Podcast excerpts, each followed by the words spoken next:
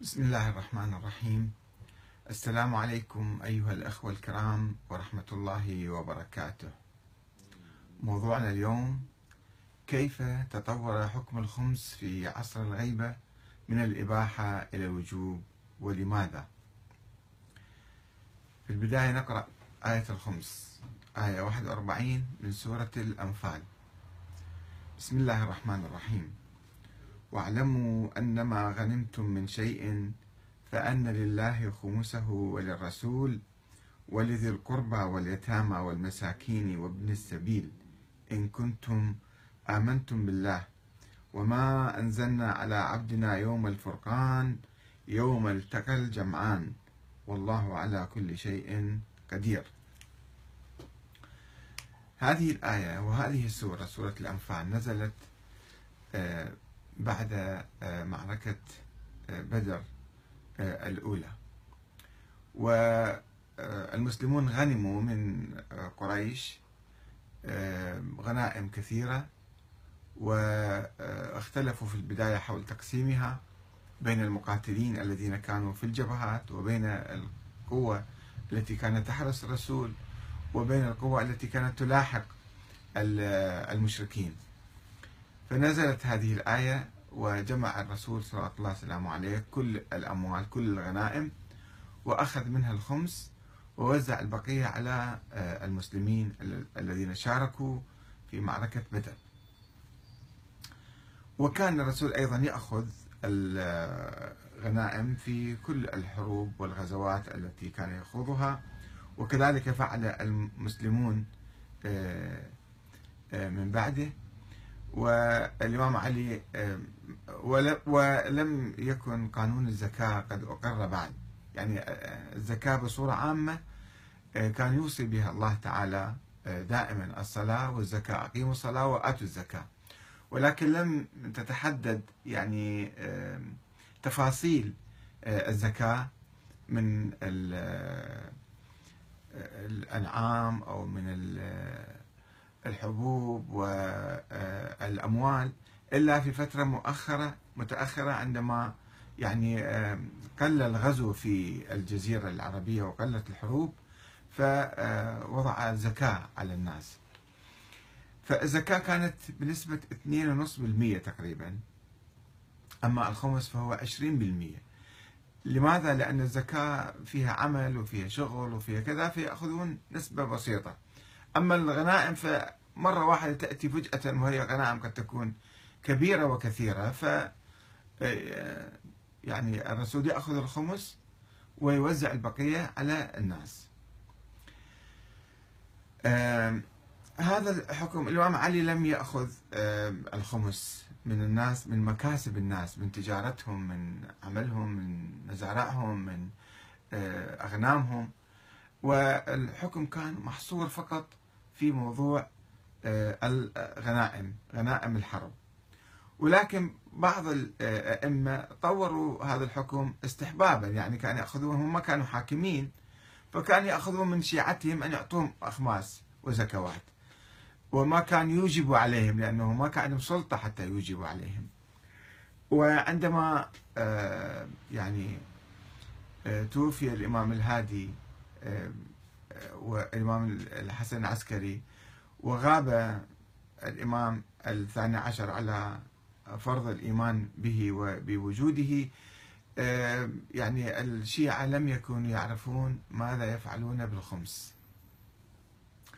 وهناك أيضا رواية تنقل عن الإمام المهدي عبر النواب الأربعة. آه، عبر النوبختي أعتقد. أنه الخمس أحللناه لشيعتنا في عصر الغيبة محلل فالآن آه، نحاول أن نلقي ضوءا على تطور حكم الخمس. من حكم الإباحة؟ هو أساسا مو مفروض على آه، يعني على الأموال العادية على الأموال الأنعام أو الزراعة أو التجارة أو كذا وإنما كان فقط مفروض على غنائم الحرب. وعلى قول أنه كان يجب أو كان واجب على الأموال العادية التجارات والمكاسب فأيضا هناك حكم صريح من الأئمة بحليته للشيعة سواء في حياتهم أو بعد وفاتهم. آه، فكيف أصبح الخمس واجب الآن؟ وهل هو فعلا واجب؟ وهل العلماء يعتقدون بوجوبه فعلا بينهم وبين الله؟ هل لديهم دليل على وجوبه؟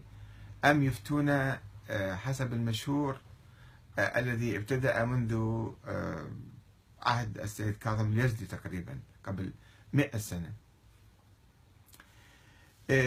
يعتقد الشيعة الإمامية أن الأنفال لله وللرسول خاصة وهي للإمام القائم مقامه من بعده خالصة له كما كانت له صلى الله عليه وسلم في حياته. الأنفال أيضا يعني الأنفال يعني الأملاك العامة مالت الدولة. أيضا هاي كانت تابعة للنبي والآن هي مباحة أو هي للدول أو أنه ما ما حكوا أو يأخذون يعني أي واحد يحق له التصرف فيها ويعطي الخمس. يعتقد بعض الفقهاء كذا. مثلا النفط رح تستخرج النفط إذا ما في دولة وما في حكومة وأنت أخرج الخمس والبقية لك ولا يحق لأحد أن يعمل في شيء من الأنفال إلا بإذن الإمام العادل اللي هو الإمام المعصوم يعني. فمن عمل فيها بإذنه فله أربعة أخماس المستفاد منها وللإمام الخمس. طبعا هذا كانت الأنفال أشياء, أشياء بسيطة يعني مو مثل النفط الآن ثروة هائلة وطنية حتى تمتلكها الدولة. كان أشياء بسيطة أراضي مهملة أو كذا. ومعادن بسيطة مثلا. ولما كان الإمام العادل في المصطلح الشيعي يعني الإمام المعصوم المعين من قبل الله تعالى طبعا هذا في القديم الآن أصبح تطور في مفهوم الإمام وأي رئيس يصبح إمام. وأنه منذ وفاة الإمام الحسن العسكري عام 260 للهجرة هو الإمام الثاني عشر المهدي محمد بن الحسن العسكري الذي ولد عام 255 وغاب بعد ذلك إلى اليوم. وسوف يظهر في المستقبل حسب العقيدة الاثنى عشرية. فإنه يصبح أو يصبح المالك الحقيقي للأنفال. هكذا يعتقد الشيعة منذ القديم. وكذلك يعتقد الشيعة في الخمس وهو قانون خاص غير الزكاة يفرضونه على خمس المغانم والأرباح. ويعتقدون أن عليهم تقديمه لله وللرسول وللإمام واليتامى والمساكين وأبناء السبيل من بني هاشم. طبعا الآية لا تخصص بني هاشم. الآية ابن السبيل يعني في زمن النبي ابن السبيل من هو؟ يعني كان بني هاشم أبناء سبيل أو كانوا مثلا يتامى أو كانوا آه، مساكين. آه، المهم هذا هو آه، الرأي الشيعي الاثنى عشري وأن سهم الله والرسول, وذي القربى يجب تقديمه للإمام الذي يمثل أيضا ذوي القربى. هو بالنيابة عن الله وبالوراثة عن الرسول وبتمثيله لذوي القربى. والذي هو اليوم من؟ من هذا الإمام؟ هو المهدي المنتظر آخر الأئمة الاثنى عشر. كما يجب إعطاء الأسهم إعطائه للإمام يعني الأسهم الثلاثة الأخرى أسهم اليتامى والمساكين وأبناء السبيل لكي يوزعها على الأصناف الثلاثة من بني هاشم. يعني فقط بني هاشم اللي يستحقون اليتامى أموال اليتامى والمساكين وأبناء السبيل من الخمس. وقد أدى الالتزام بنظرية التقية والانتظار. تعرفون أن الشيعة بعد قولهم بوجود الإمام الثاني عشر وغيبته آه، آه، قالوا يجب أن ننتظر حتى يخرج. فسموا تلك الفترة فترة التقية والانتظار. أن ننتظر لا نعمل أي شيء لا نعمل دولة ولا حكومة ولا ثورة ولا محزنون فقط ننتظر الإمام. هذه النظرية آه، أدت إلى الوقوع في أزمة حادة في موضوع الخمس والأنفال في عصر الغيبة. فمن جهة أن الإمام المهدي هو الشخص الوحيد صاحب الخمس والأنفال والذي يحق له استلامها وتوزيعها. ومن جهة أخرى لا سبيل إلى الوصول إليه لأداء حقوقه فوقعنا في أزمة. كما لا توجد أي نصوص منه في مسألة توزيعها والتصرف فيها في ظل الغيبة.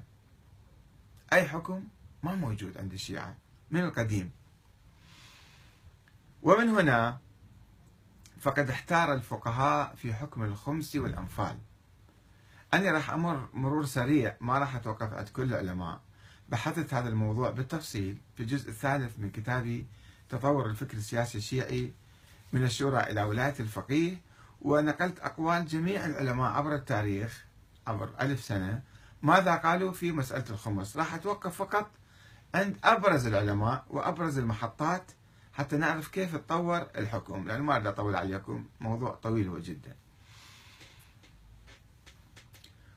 قال الشيخ المفيد اللي توفى في القرن الخامس الهجري سنة 413 يقول في عنده كتاب اسمه المقنعة صفحة 46 يقول قد اختلف قوم من أصحابنا يعني الشيخ المفيد هو يعتبر من مشايخ الطائفة الاثنى عشرية من مؤسسي الطائفة الاثنى عشرية.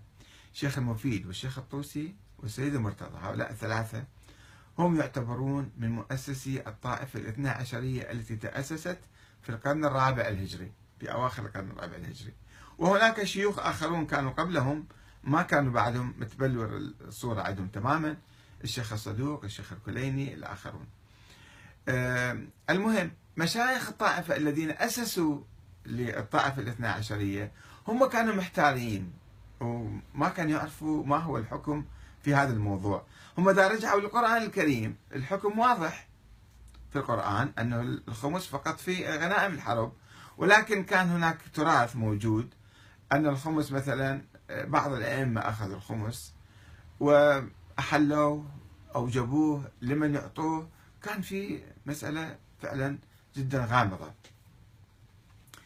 يقول قد اختلف قوم من أصحابنا في ذلك عند الغيبة وذهب كل فريق منهم إلى مقال. لاحظوا التشتت لأنه ماكو حكم واضح فصار في اختلاف كبير جدا حول هذا الموضوع. فمنهم من يسقط فرض إخراجه أبدا لغيبة الإمام وما تقدم من الرخص فيه من الأخبار. في أخبار تقول هذا مباح للشيعة في عصر الغيبة. أو حتى في عصر الأئمة. وبعضهم يوجب كنزه. أنه هذا الخمس إذا عندنا استحق علينا الخمس فيجب أن نكنزه. نضمه حتى يظهر الإمام المهدي. بعد سنة سنتين عشر سنين مئة سنة ألف سنة مليون سنة الله أعلم. نكنزه في الأرض. ويتأول خبرا ورد أن الأرض تظهر كنوزها عند ظهور الإمام. فإذا نحن نكنز في الأرض بس يطلع الإمام الأرض هي تخرج كنوزها. وأنه عليه السلام إذا قام دله الله على الكنوز فيأخذها من كل مكان. يروح يلقط الأموال من الصحاري والبراري والبيوت وما إلى ذلك. لاحظوا العقل المتخلف اللي كان يفتي هكذا فتاوى عجيبة غريبة. يعني آه، بعيدا عن القرآن الكريم وبعيدا عن العقل وبعيدا عن ال... على أي حال هذا الشيخ المفيد ينقل يقول بعض علماءنا قالوا هكذا وبعضهم يرى صلة الذرية وفقراء الشيعة على طريق الاستصحاب. يقول مثل ما سابقا كنا إحنا الشيعة نعطي آه، ذرية الرسول ونعطي الفقراء آه، الحقوق المالية الخمس الآن نستصحب الحكم يعني نستمر وأيضا نعطيهم هذا الشيء. هذا رأي آخر يعني أفضل من ذاك الرأي السابق. وبعضهم يرى عزله لصاحب الأمر. إحنا هذا الخمس نخليه بالبنك نضمه يعني. إلى أن يطلع الإمام فنعطيه إياه. فإن خشي إدراك الموت قبل ظهوره راح يموت وما طلع الإمام. وصى به إلى من يثق به في عقله وديانته. يا أنا عندي ترى حساب بالبنك. كذا ألف دينار كذا مليون. إذا طلع الإمام هذا الحساب حوليها إليه. حتى يسلم إلى الإمام. ثم إن أدرك قيام هذا الثاني الوصي. إذا أدرك الإمام هو يعطيه إذا ما أدرك هم يوصي واحد آخر. وإذا الثالث ما ما أدرك يوصي الرابع الخامس السادس. يعني من ألف سنة إلى اليوم إذا صورتوا لو كنا عاملين بهاي الفتوى العجيبة الغريبة أيضا كان يعني آه، عندنا 100 واحد 200 واحد أوصياء ومتكدسة أموال عندهم بالبنوك والمخازن وينتظرون صاحب الزمان يطلع حتى يعطوه إياه. لما نفقد العقل نفقده في كل شيء بعد. وإلا وصى به إلى من يقوم مقامه في الثقة والديانة. ثم على هذا الشرط إلى أن يظهر إمام الزمان. هذا بعض الناس كانوا يقولون هكذا. يعني الشيخ المفيد يقول وهذا القول عندي أوضح من جميع ما تقدم. يعني كان يميل إلى هذا القول. شيخ الطائفة شيخ المفيد هالعقل الجبار يتبنى هذا القول أن الخمس إحنا نضمه ونخبيه ونحطه بالبنوك حتى يطلع صاحب زمان نعطيه إياه لأن الخمس لماذا؟ لأن الخمس حق لغائب. لم يرسم فيه قبل غيبته رسما يجب الانتهاء إليه. ما قال لنا إحنا شو نسوي بالخمس؟ ونعرف هذا الحق مال مالت الإمام. فإذا شو نسوي فيه؟ نحتفظ فيه. فوجب حفظه إلى وقت إيابه. لما يرجع نعطيه إياه والتمكن من إيصاله إليه. أو وجود من انتقل بالحق إليه. ويجري ذلك مجرى الزكاة التي يعدم عند حلولها مستحقها. مثل عندنا زكاة صايرة وما في واحد فقير. نخبي الزكاة لما نلقانا فقير نعطيه إياه فلا يجب عند عدم ذلك سقوطها. الزكاة ما تسقط. هي إحنا لا نطلع الزكاة لما نشوف فقير نعطيه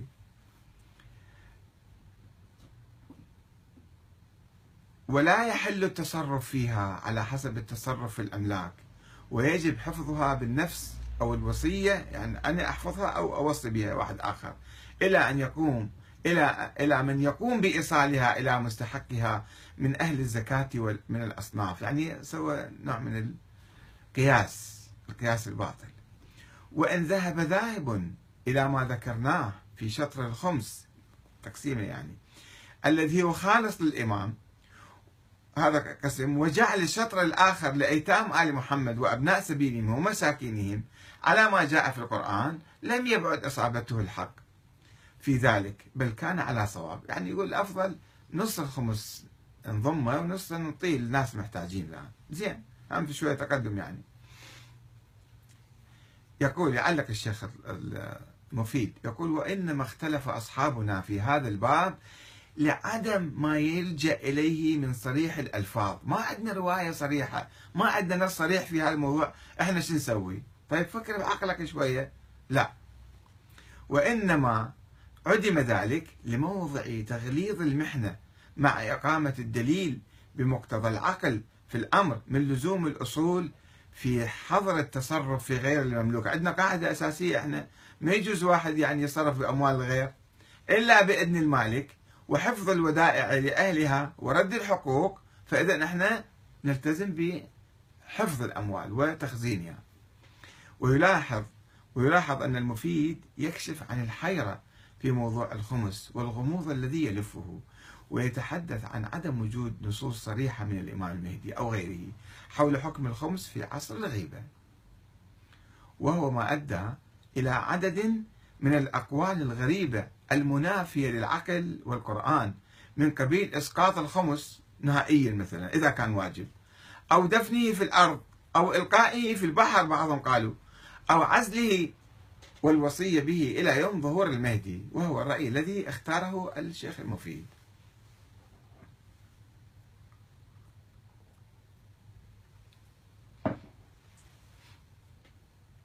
وقد اتخذ الشيخ المفيد هذا الرأي اعتمادا على التزامه بنظرية التقية والانتظار للإمام المهدي الغائب التي كانت تعني تحريم إقامة الدولة في عصر الغيبة أو القيام بمسؤولياتها ومنها استلام الخمس وتوزيعه.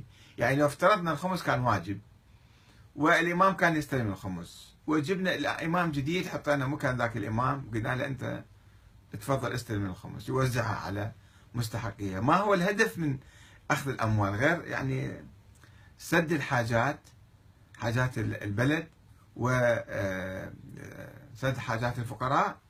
يعني ليش نتوقف؟ ليش نجمد عقلنا؟ مع الأسف الشديد الشيخ المفيد يعني جمد عقله في هاي النقطة. آه، وقد أيد الشيخ الطوسي في كتابه المبسوط عند كتاب اسمه المبسوط رأي الشيخ المفيد. وعزى اختلاف الشيعة في حكم الخمس في عصر الغيبة إلى عدم وجود نص معين. وذهب في كتاب آخر عنده اسم النهاية إلى تحليل الخمس للشيعة في حال الغيبة. في الأمور التي لا بد لهم منها من المناكح والمتاجر والمساكن يعني يتزوج واحد. شو يسوي يعني؟ خلاص حلال لك الخمس. روح تزوج يريد يشتغل يريد يتاجر يريد كذا فيبني بيت يسافر أي شيء يعمل فيه. ورفض التصرف فيما عدا ذلك. لا في أشياء أخرى قال لا ما يجوز لازم تخبوها.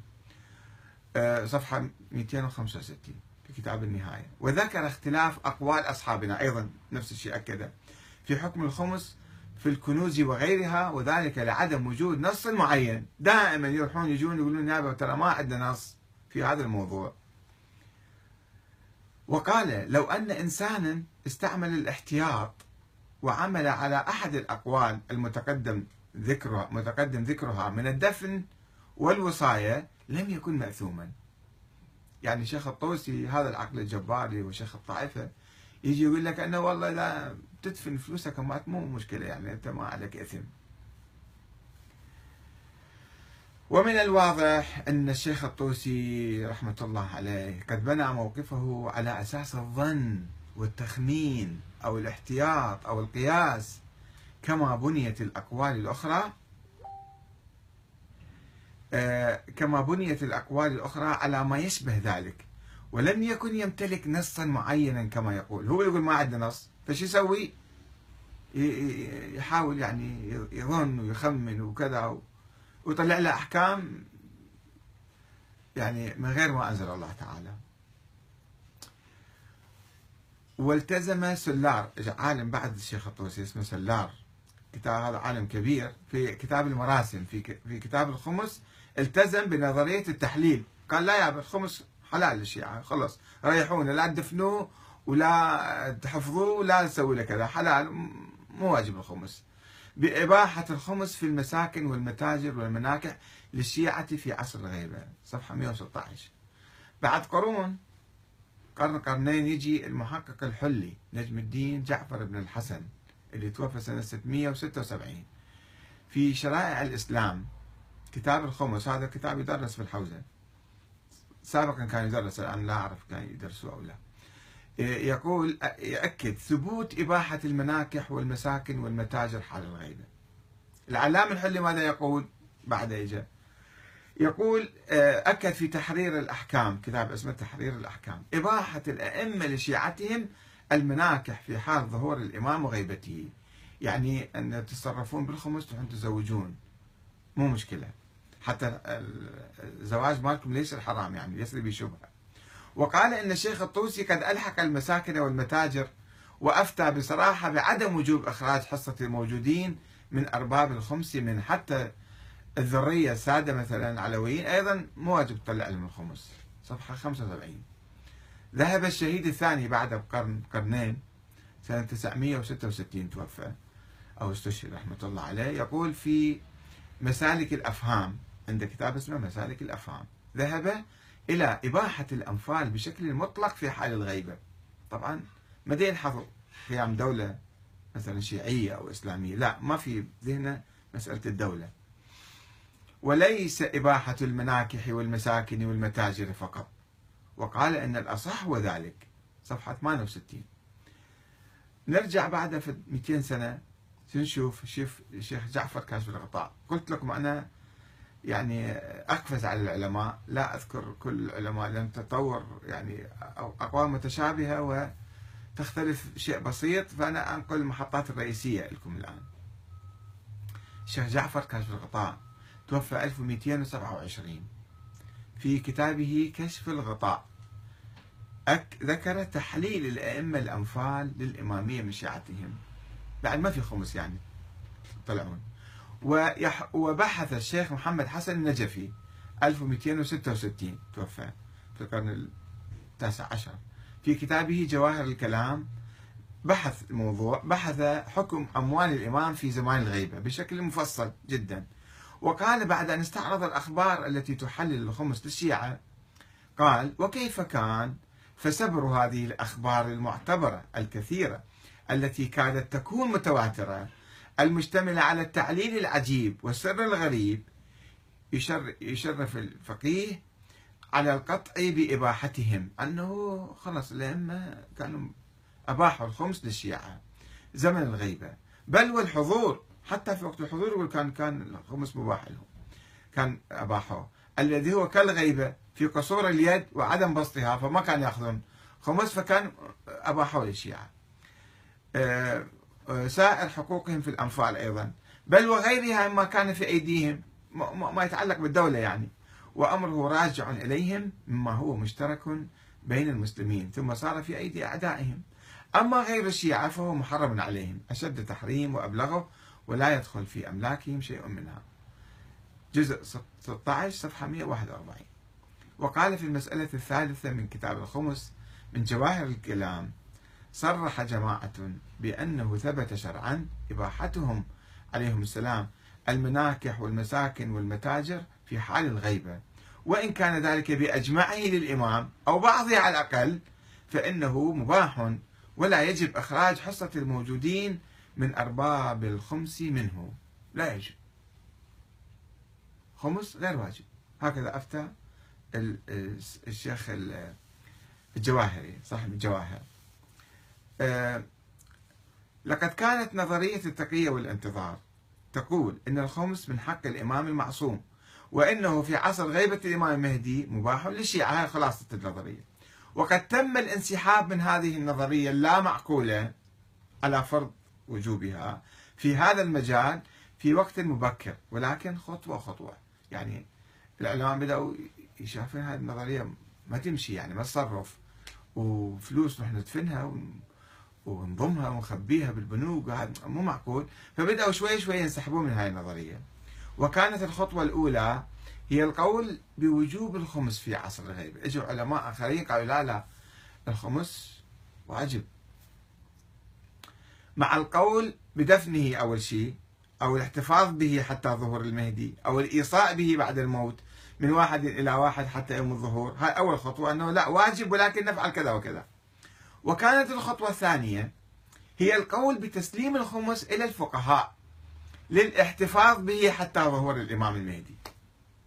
هذا ابن براج أحد علمائنا في كتاب المهذب جزء واحد صفحة 180 يقول هذا الكلام.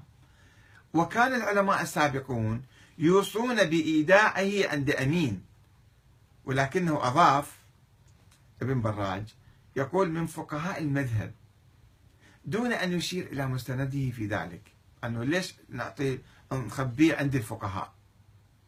مو عند الناس المؤمنين العاديين. كلام أيضا بدون دليل.